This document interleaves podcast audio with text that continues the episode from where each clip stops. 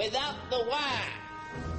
Tiger, Leland, you will reside at the ROTC building.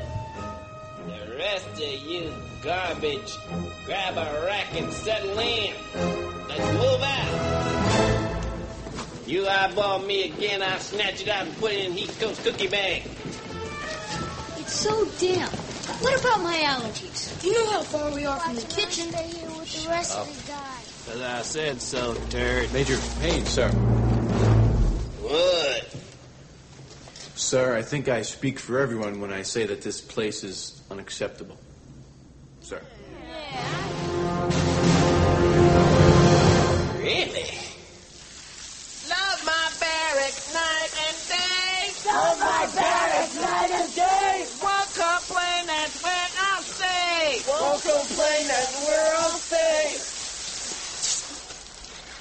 Good this time, Alex. Why you shut up? All right, my little patch of Brussels sprouts. Uproot yourselves, climb out the pole, get some rest. You're gonna need it.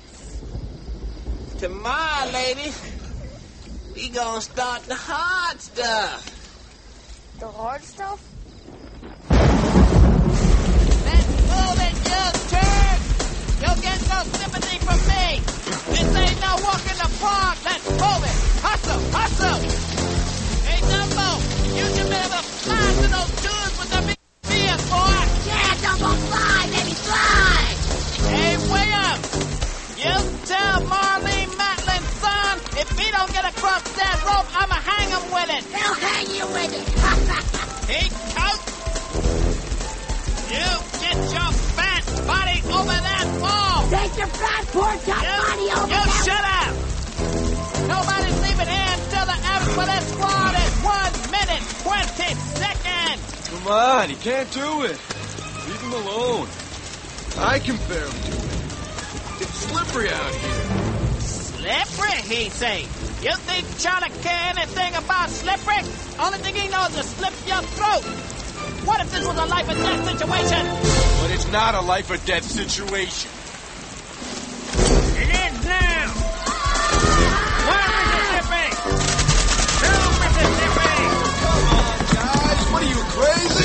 Just a dummy grenade.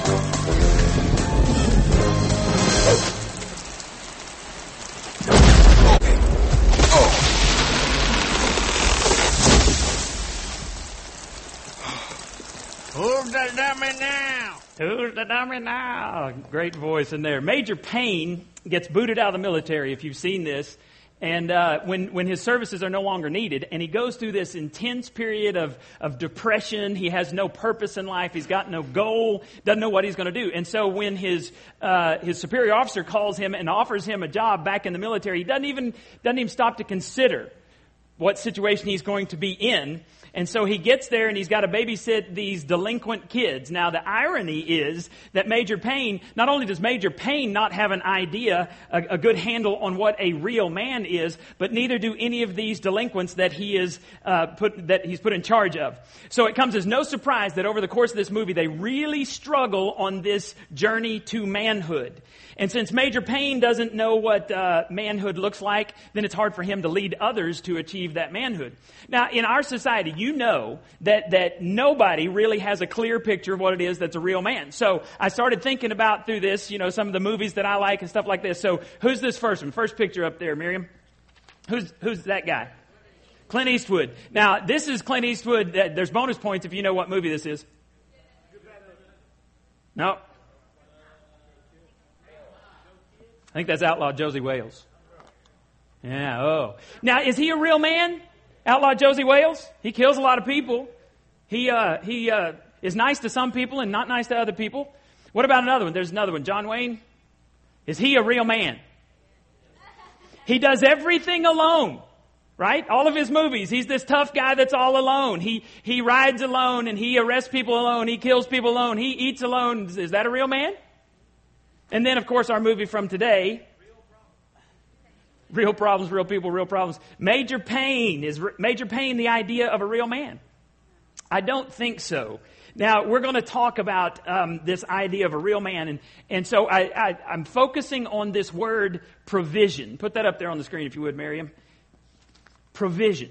Now, this idea goes a lot more than just putting food on the table and a roof over our heads. So really the central idea is vision. Now pro means before or ahead of time, and vision means sight or seeing. So a real man is one who looks down the years and sees things ahead of time. He tries to um, help his family be ready for things. A real man looks ahead. A real man anticipates needs. A real man gives direction. And a real man gives his life to something that is larger than himself. When you think about it, this whole idea, we, we think about providing as food, shelter, uh, roof over our heads. We think that is a, a, a good provider, but really those are the easy things for a man. Those are the things we can see. And according to the Bible, the things that we can see are not as important as the things that we cannot see. Now, don't you think for a second that I'm saying a man should not provide for his family because the Bible's very clear. The Bible says if you do not provide for your family, then you are worse than an unbeliever. So that's not what I'm saying. But what I am saying is that the unseen world of the Spirit, the world of relationships, is where we ought to be intentionally spending our time and our energy. Matters of character, heart, spirit, integrity, justice, humility. These are things that last. These are the character traits that outlive a man and leave a legacy. So what I want to ask you again, we talked about this last week. What kind of legacy are you leaving? This is a very big deal because nothing makes up for the failure of the family. Let me say that again. I don't want you to miss it. Absolutely nothing makes up for the failure of a family. If you have a family, men, that is your job. I understand you go somewhere and make money, but that's not your job given to you by God. Your job by God is to take care of your family. And here is the measure of a man it's the spiritual and emotional health of his wife and children. Erma Bombeck was a, a syndicated so, a columnist. How many of y'all have read anything Erma Bombeck did? She's a little old, so I'm, I'm dating myself there. She's actually dead. That's how old she is. Um, but she wrote some great columns, funny stuff. She was syndicated and, and just hilarious. But if you ever learn about her childhood, you'll find out that her childhood was far from funny. She went through some difficult times, and she was talking about her dad. And, and I read this article that she wrote, and I want you to see. Her dad provided the basics, the, the physical basics, but he missed something else. Listen to what she says. One morning, my father didn't get up and go to work. He went to the hospital and died the next day. I hadn't thought that much about him before. He was just someone who left and came home and seemed glad to see everyone. He opened the jar of pickles when no one else could. He was the only one in the house who wasn't afraid to go into the basement by himself. Whenever I played house, the mother doll always had a lot to do. I never knew what to do with the daddy doll. So I had him say, I'm going off to work now. And I put him under the bed. The funeral was in our living room, and a lot of people came and brought all kinds of good food and cakes. We never had so much company before. I went into my room and felt under the bed for the daddy doll, and when I found him, I dusted him off and put him on my bed. He never did anything. I didn't know his leaving would hurt so much. Now, if you'd asked that dad if he was a provider, I guarantee you he said, Yes, I'm a provider. But he wasn't a provisionary where he looked to the future and tried to give his children a foundation upon which they could build their lives. That's what I want us to do, men. In fact, that's my goal in the next several years is that we raise up a group of men here at New Life that become the type of men God wants us to be, the type of husbands and fathers that God wants us to be. And that's what I want New Life to focus on in these next 10 years. Our first 10 years, man, we've had a, a roller coaster ride. It's been a blast. These next 10 years, I want us to be a, a place where men can come and find out what it means to be an authentic man we're going to start a Bible study in the fall. I'm, I'm, I'm ordering that soon, and we're going to start maybe one or two. I don't know how many. Depends on how many guys come. We're going to teach you from God's Word what it means to be a real man, and that's the legacy that I want our church to leave. Um, a provisionary man needs to ask questions like this If our marriage continues along just like it's going right now, where will we be in five years? Because, guys, if you're already distant from your wife, if you're going down different paths, what makes you think if you don't do something intentional that you're going to come back together? If you're drifting, you're going to drift apart. Five years, 10 years, 15 years, you're going to be further away. You've got to intentionally do some things that bring you and your spouse together. And let me just tell you this this is free. Your children don't bring you together. Your children will suck every piece of life and energy and money out of you and smile while they're doing it and look cute, and then they'll leave you. And then they'll go somewhere else and they have their families. That's what healthy families do. They leave and they go somewhere else. And then you're left with this person that you don't know. Do you know the second um, highest rate of divorce is after 20 plus years of marriage, do the math. What happens after 20 years? All the kids leave, and then you're in the house with a stranger that you don't even know, much less like. We've got to look to the future and plan ways that we get there. I love my kids. I love hanging out with my kids. I went on a date with Hannah yesterday, had a blast with Hannah. But she's going to marry somebody else someday. You're going to leave me, aren't you? Yep. You better believe it, Dad. And then I'm going to love her children and Rachel's children and Caleb's children. I'm going to love them and send them home. Actually, no, I'm not going to spoil them. I will let them get away with a few things, but I'm still going to bust their little heinies in the name of Jesus because I believe that is scriptural. Um, people tell me all the time what I'm not going to do. You know, they always said when I became a dad, I wasn't going to spank my children. Did I spank y'all? See, um, people said, You won't do it. Yes, I will. Your, kid, your kids come and mouth me, I will bust their little tail and tell them about Jesus. Um, back to provisionary. Guys, we got to plan for the future so that we love our wives, so that our. At 21 years, I can honestly say I love Janie more than I did. I didn't have a clue about marriage. I didn't have a clue about all those forever words I said, but I do now. And I mean them, and I like her. I like spending time with her. Provisionaries say, How can I love my daughters in such a way that they feel secure enough that when some boy says, If you love me, you will, and she'll say, Uh uh, that's not love. Get on away from me, sucker. You can quote me on that, by the way. And if, if you need help, just. I don't know if y'all watch, this is totally off subject. Y'all watch Duck Dynasty? Oh, I just discovered it. We've, we've now filmed, every, we're, we're recording everyone. I love the one where the girl was going on a date with her boyfriend. Oh, I am so taken. I'm just telling y'all. Any y'all dudes that want to go out with my daughters, we're going snake hunting, only you don't get a gun. You are the retriever. And, and I may not shoot it in the head. And we'll see what kind of man you. Anyway. Um, I looked at him. I was watching it with, with Rachel and Hannah, and I said, You better know we're going snake hunting. Anybody wants to go out with you, that's, that's, if they survive, they might can take you out. Um, how can I love my son in such a way that he latches onto the things of God and he becomes an authentic man that loves God first, that loves his family second, and then whatever he does for a living, whatever he does is okay if his priorities are straight. How, that's what a provisionary man does. Ask those kind of questions. How can I help my wife become the woman God wants her to be? So that, that she's not completely drained by juggling all the things moms do and wives do. She juggles a lot. Don't you think for a second that being a housewife isn't a job? It's a job you never get to leave. Yeah, I've, I've seen it. I've done it a couple of times. I don't want the job. Give me a preaching job. I don't want to be a housewife. There's too much work there. Provisionaries look to the future, ask some questions, and, and plan out the way that we're going to get there. So you have to do some things ahead of time that prepare your family for the dangers ahead. Years ago, I took a group of college students to uh, Glorieta Conference Center in, in Glorieta, New Mexico um, outside of Santa Fe, south of Santa Fe. And uh, this is a great place. It's beautiful up in the mountains. And, and I would take the college students and the seniors in high school. And so the first year we went, we're up there. It's just gorgeous. And somebody, I don't even remember who, it's some, one friend of mine I ran into, another minister. He goes, dude, the best thing you can do is take your whole group up to the top of Mount Baldy. Now, I had no idea. You could see Mount Baldy from, from the conference center. He's like, that's it right there. And, you know, it doesn't look very far when it's a mountain, but when you start walking, it's a long ways. I had no idea. I go back and I tell everybody, I think there's like 17 of us on this trip. I said, we're all going to go to Mount Baldy. And they're like, huh? Yeah, right. And I said, no, you don't get a choice. We're all going. So we loaded up and everybody told us take water. And, and so we've got backpacks filled with water and we take off. And uh, the first part of the journey, you know, I don't remember. It's four, five, six miles. It's, it's a long ways up there um, it, it, the average time to get there and back is like five hours. And so I didn't know all this the first time. And so we start, and you go up this little hill, and then you go through this kind of valley thing, and it's pretty flat.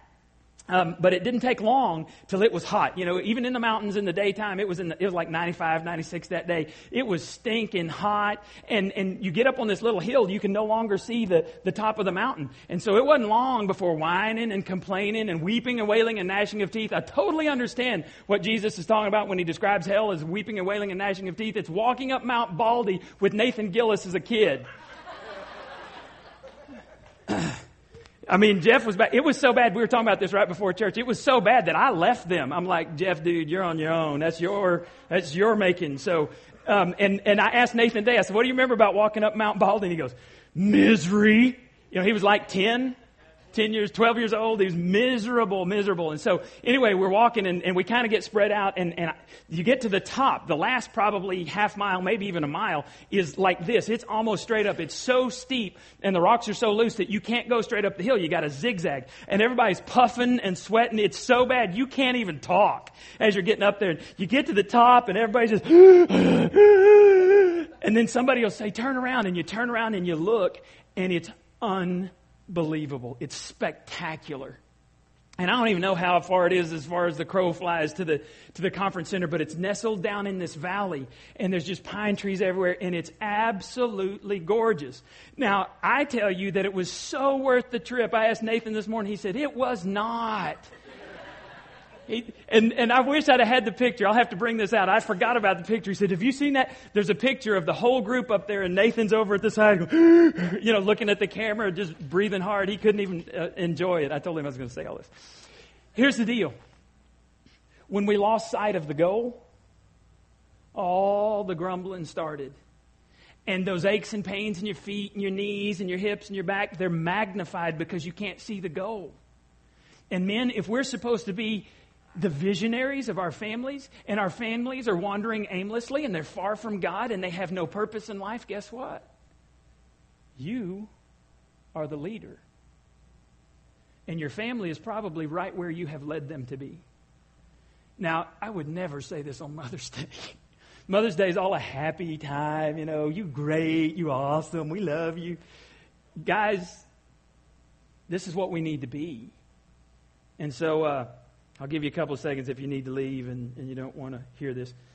Um, here's the thing I want to talk about today.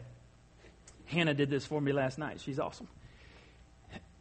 I want to talk about four pillars that men need to build their lives upon. Now, if you think about the four pillars at the, at the corners of this house, what happens if you're strong in one pillar and the other pillars aren't very strong? You're going to be lopsided, right? What happens if, let's say, there's a pillar here and there's a pillar here? You're going to be very wobbly on the other things, aren't you? But if we can learn, men, all four pillars, and if we can emphasize all four of these things, it's already inside of us, and God our Father has given us an instruction manual to be the men that we're supposed to be. If we can learn to do this, we will forever change the trajectory of our families' lives. Is that something you men are interested in? Do you want to be the type of men that leave a legacy that your children say, I want to be like my dad? Your grandchildren say, My granddad was a blessing. That's what we're going to talk about today. So let's look at these four pillars. Um, first one is leader. And guys, this is so important because if all of them are balanced, you look at this. When, when you learn all of these things, and if you want to do the YouVersion, it's on there as well. Um, when it's in balance, the families are balanced and the families are secure. And sure, maybe they have some, some issues, but it doesn't take near as much discipline to get a child back when their father is balanced in all four of these. But you show me a man or you find a man who is not balanced in all four areas, and I'll tell you that his family is suffering pain and frustration because their daddy is not leading like God intended. So this first one is leader. And, and we're going to fly through these, but I want you to notice what the Bible says about the ultimate leader, God. In 1 Timothy 1:17 it says all honor and glory to God forever and ever. He is the eternal what? King with a capital K. The unseen one who never dies. He alone is God. So we have this ultimate leader, this ultimate authority. And, and I don't know about you, but I like all of those movies where there's kings and there's knights and there's all of these. I like that. And, and every good knight is under the authority of his leader, his king and he becomes a leader in turn. And, and Jesus, God sent his son Jesus because we were in this place where we could not save ourselves. We were so um, helpless, is what the Bible says, without hope. And God sends his son Jesus Christ to be the perfect man to show us the way. He was balanced in all four of these areas. And because he did a good job, lived a sinless life, died on the cross as a substitutionary payment for your sins and for mine, Look what God did for him in Philippians 2 9 through 11. Therefore, God elevated him to the place of highest honor and gave him the name above all other names, that at the name of Jesus every knee should bow. How many knees will bow? In heaven and on earth and under the earth, and every tongue confess that Jesus Christ is Lord to the glory of God the Father.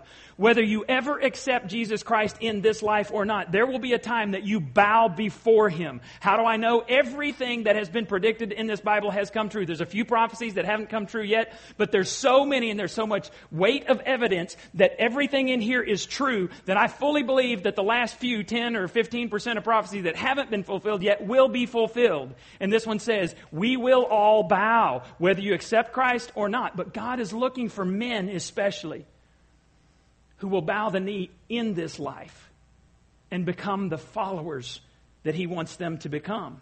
Do you know why this is such a big deal? Why God wants men to be followers? I read this statistic this week that men who become Christ followers, 93% of their family after them follow in their footsteps. That's huge, men. You need to follow Christ if you want your family to do so. You're either leading your family toward Christ or away from Him. So, this first pillar, leader, you're leading somewhere, men, with your lives. Where are you leading? Guys, I want you to, in your mind, you're going to write this down later, but in your mind, 1 to 10. 10 is I'm leading like Jesus, 1 is I'm sucking wind. And, and put a number, 1 to 10. Where are you as a leader? Because that's one of the pillars. We need the leadership pillars. We need the men to be leaders. Now, there's a, there's a second pillar that's summed up in this next clip, and I want you to see this.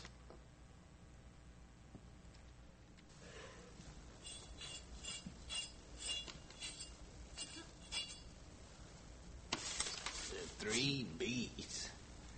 Be a good listener. Be sensitive to their needs.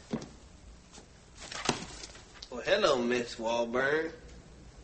I just came by to let you know that Wooliger has a slight temperature, so you might not want to torture him this evening.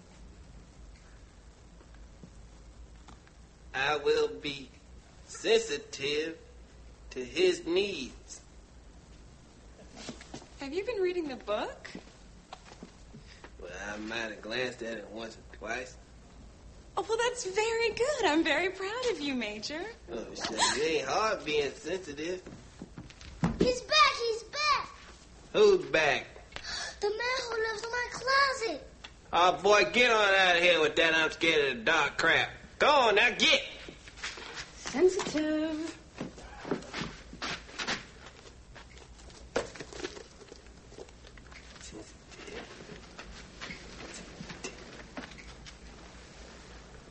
Hello there, fella. You know what you're having? It's called a nightmare. You know what a nightmare is?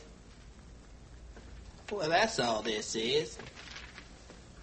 Why don't you run on back to your room for that man jump out the closet and chop your little head off?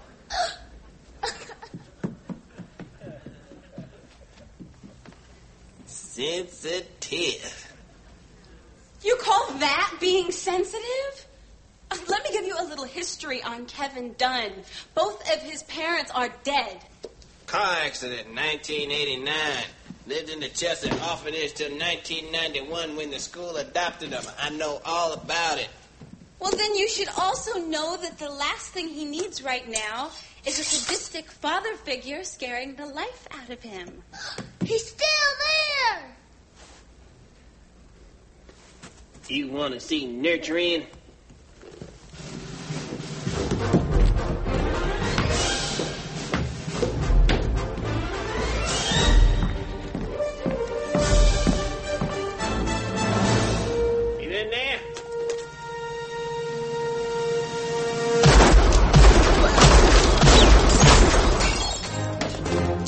In there, he ain't happy. What was that?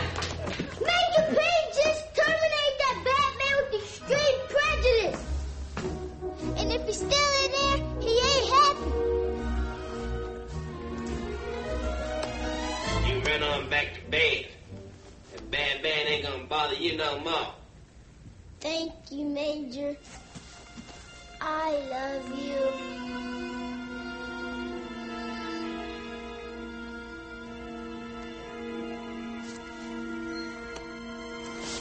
What's your angle, boy? You plotting on me? No, sir. Don't you know I can snap your neck in 20 different places? Major, Major, it's okay. He's just trying to show you some affection. I don't like it. Make me feel all funny. All right, so the second pillar, um, one part of the pillar, this actually has two parts. One part Major Payne has down, it's the warrior. Now, this idea of being a warrior is woven into men in the womb.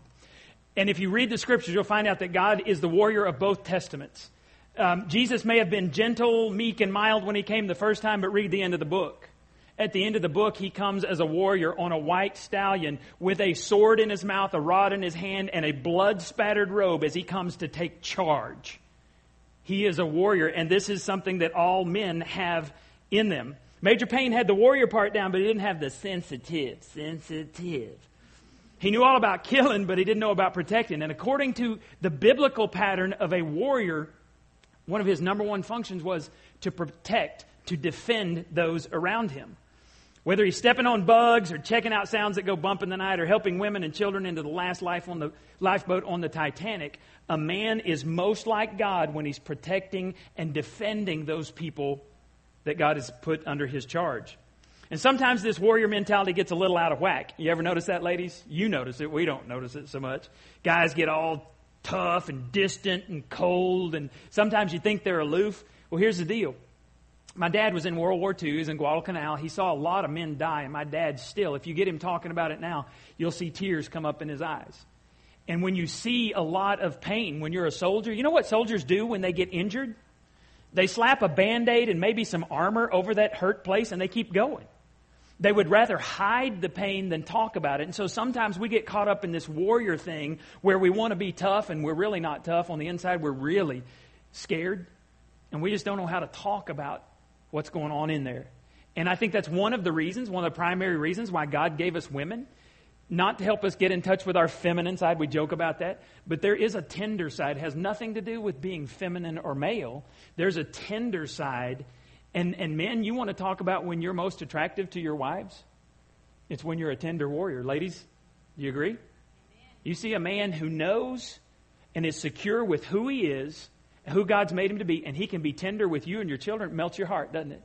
And it makes you want to follow that man anywhere. Probably give him a big sloppy wet kiss too, but that's that's another topic for another day. Um, men often just have a hard time being tender, and so we've got to pay attention to our wives and learn from our wives. And have you ever noticed that you don't have to give a little boy even a gun? Do you realize that you can you can not even give him a gun? What does he do? He'll use a finger, and he's making all these noises like that, and and in this day and age, I don't know if they even make them anymore, but used to we had toy grenades. Nowadays, you wouldn't dare give a boy a toy grenade. It doesn't matter. He'll get a dirt clod. Watch him. He'll chunk it.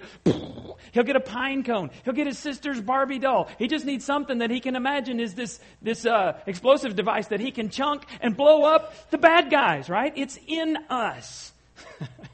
And so uh, I read about this one lady. She, she was determined that her son was not going to be like that. He was going to play with peaceful toys. So you can imagine her shock when he came running out of the bedroom, firing off round out of after round uh, from the leg of a fuzzy uh, teddy bear. Peaceful. It is in us, but we've got to develop the tender side. All right, guys? So where are you on a scale of 1 to 10? How, how good are you at being a tender warrior? Because, guys, we can blow our families out of the water with our tone of voice. We can do all kinds of damage, and we can be a tough guy and lose our families in the process. Or we can be the type of tender warrior that who, even when you mess up, you go to them and ask for their forgiveness and say, I was wrong. Because we're human, and our kids understand that. I'm blown away at how often, how, how willing my children are to forgive me when I admit I'm wrong, and how unwilling they are if I refuse to admit it. Does that make sense? You become a tender warrior, and, and just try. Guys, just, just try to listen. You get credit if you just try. You may not be good at it, but just try and become that tender warrior. All right, there's a third pillar that is lacking in this next clip. We'll watch it and then we'll talk about the pillar. So it's true. You're just going to leave.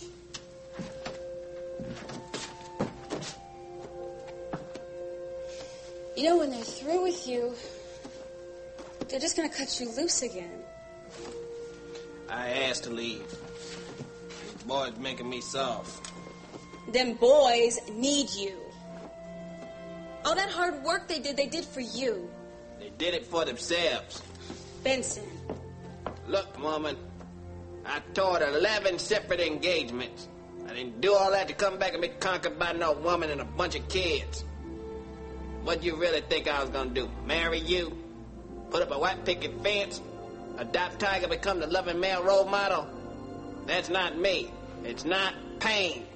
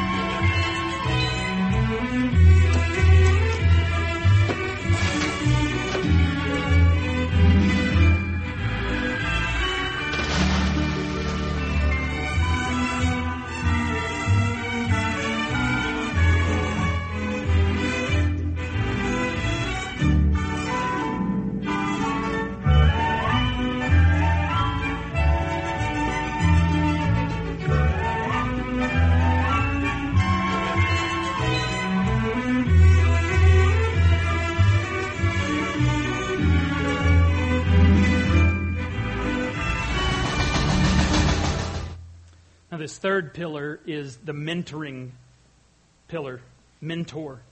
Major Payne was really good at telling the men or the boys what they needed to do, but he wasn't so good at modeling it.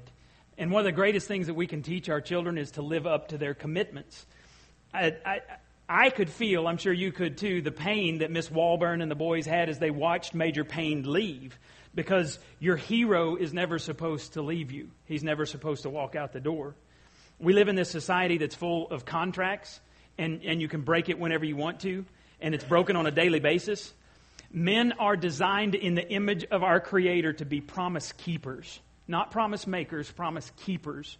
And, and we're like God when we do that. When we aren't promise keepers, we open the door to Satan to attack our families, and the destructive things that Satan has done in our families is evident everywhere, right? We see it all over the place. Jesus modeled this mentoring idea when he walked the earth. He obeyed everything his father commanded, and his, and his obedience took him to the cross. And, and we read that passage in Philippians how God raised him up because he was the perfect sinless Savior who went to the cross and obeyed. But Jesus also taught his followers to do the same thing. He commanded us. One of the last things he said to his followers before he ascended back to heaven after he raised from the dead was in Matthew 28, 19 and 20. He says, Therefore, go and make disciples of all nations, baptizing them in the name of the Father and the Son and the Holy Spirit. Teach these new disciples to obey all the commands I have given you, and be sure of this I am with you always, even to the end of the age. This is one of the theme verses for our church. It doesn't say to go make disciples if it's convenient. It doesn't say to make disciples um, if you can afford it. It doesn't say that making disciples will be easy, but it's a command. It's not a suggestion. It's a command of Scripture that we're supposed to make followers, make disciples. And here's the cool thing the last thing Jesus said was, guess what? I will never leave you. I will be with you. And so, guys, when we are mentors, you can't just say to your children, do as I say and not as I do. You have to model it for them. We're supposed to make disciples here in Palestine, but it also says we're to go to all nations. One of the reasons we go to Haiti every year is because the Bible says we're supposed to go and help those less fortunate than us. Bible commands that we're to take care of orphans and widows in their distress and to keep oneself unstained by the world. In the book of James it tells us that. There are lots of orphans and widows. There's a lot of folks in Haiti that need some help. And when I went there 2 years ago, God told me that we're supposed to keep going back. And so there's 22 of us going in just a couple of weeks and we're going to go and help build this church and we're going to keep going back and, and there's so much work to do i really don't think we'll get it finished in our lifetimes in my lifetime. Certainly not in Jeff's lifetime. I'm sorry, man. That just it's just too easy. Too easy. At least you have hair. I'm jealous of that. You you have it may be white, but it's a hair. Um, the heart of a mentor wants to know God, and then he wants others to know God. He disciples first his wife and his children, and then he finds others. If there is no one that you're teaching about God, men, you're failing in what God wants you to do. We're supposed to reach out to others, and we're supposed to model all aspects of life with our words and our actions. Now, Major Payne eventually comes to his senses, and he comes back. Here's the last clip. So why'd you come back? We don't need you. Maybe I didn't come back for you. Why'd you come back then? Maybe I told myself that I want to see you win first place and ain't gonna leave until you do. So that's it? It's all about the trophy?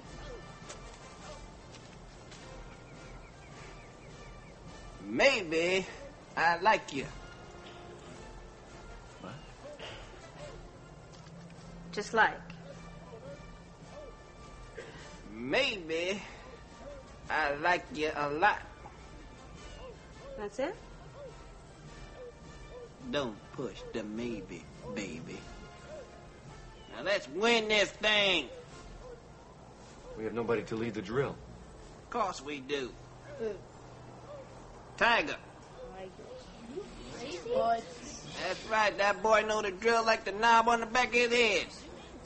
I can't do it. I'm too little. Ladies and gentlemen, Wellington Academy drill team. You need me to tell you the story about the little engine that could again? Then you get out there and you toot that horn, boy. Toot! Toot! And Tiger says, toot, toot, and it's so sweet and so cute. So we've got leader, warrior, mentor, and friend. Friend is the last pillar. When Payne realizes uh, he's, he has been conquered by a woman and a bunch of children, and that's okay. Because look what the Bible says in 1 John 4 8. But anyone who does not love does not know God, for God is what? God doesn't just know about love. God doesn't just teach love. God is love. And if you don't love anyone, you're not like God.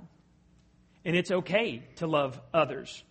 John 13, 35, Jesus said, Your love for one another will prove to the world that you are my disciples. Love starts with your family. It extends to your, your church family. It extends to other people around you, your neighbors. And according to Jesus, In the story of the Good Samaritan, your neighbor is anybody who needs you, anybody who comes across and needs you. Now, I understand there's boundaries. Uh, I'm not saying that, that you totally focus on some stranger and, and neglect your family, but you need to be doing something for someone other than just yourself. So, okay, men, we got the four pillars. And I want you to, to rate in each of them, 1 to 10. How are you in, in the first one? What is it? Leader. Thank you. All the ladies say that. None of the men got it. Leader. What's second? Warrior. Warrior. Third. Mentor. And friend. 1 to 10 on each of those. And then on your, your uh, registration cards, I'm just going to have you write a number, a total number. Add all of those up. You don't have to tell me which one you're lacking in, or maybe you're lacking in all four of them.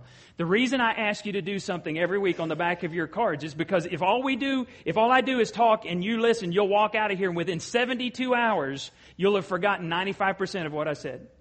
But if somehow we can get you to connect and realize what you need to do based on what God's Word says, then we can actually change the world through the power of God living in and through us.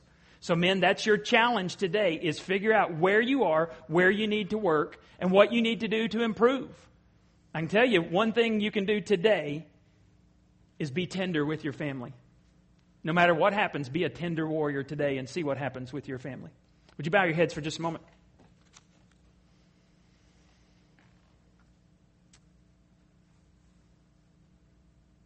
Father, I want to thank you that uh, you love us in spite of ourselves because we mess up all the time. And dads, oh man. Sometimes I find it hard to look at myself in the mirror because I want to be like you and I'm not. And I fail my wife, I fail my kids.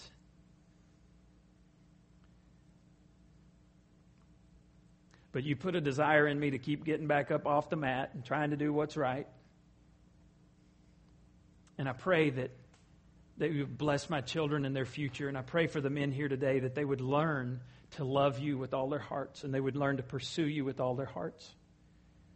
And that they would disciple, mentor their kids. And Lord, I pray that you would raise up a group of men who would love each other